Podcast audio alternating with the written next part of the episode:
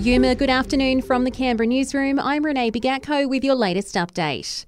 Aussie businesses are urging the government to provide some short term relief to deal with surging inflation. It's expected to peak at 7.75% by the end of the year.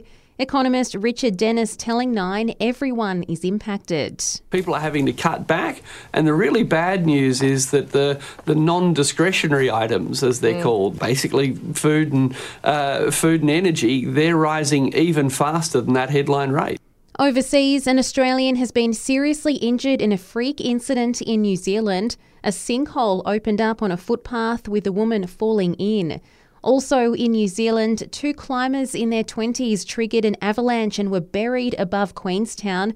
They survived the night by building a cave and living off muesli bars. A crackdown on people using their phones while driving has seen more than 40 people caught on ACT roads this month. It's as police focus on phone use ahead of the rollout of mobile detection cameras. A learner driver was among those caught, found driving alone without her plates and using her phone. The RSPCA is calling on the public for information after three kittens were found dumped in a bin. A member of the public found the litter on the side of a road in Tuggeranong. Local RSPCA boss Michelle Robertson says if owners are struggling to care for their pets, there are options available. You can bring the animals to the RSPCA or other reputable rescue groups. You don't need to dump them because when you dump them, they don't have a chance. Newer vaccines for monkeypox are on their way to Australia, but there will be a limited supply. It's after our Chief Medical Officer declared the virus a matter of national significance.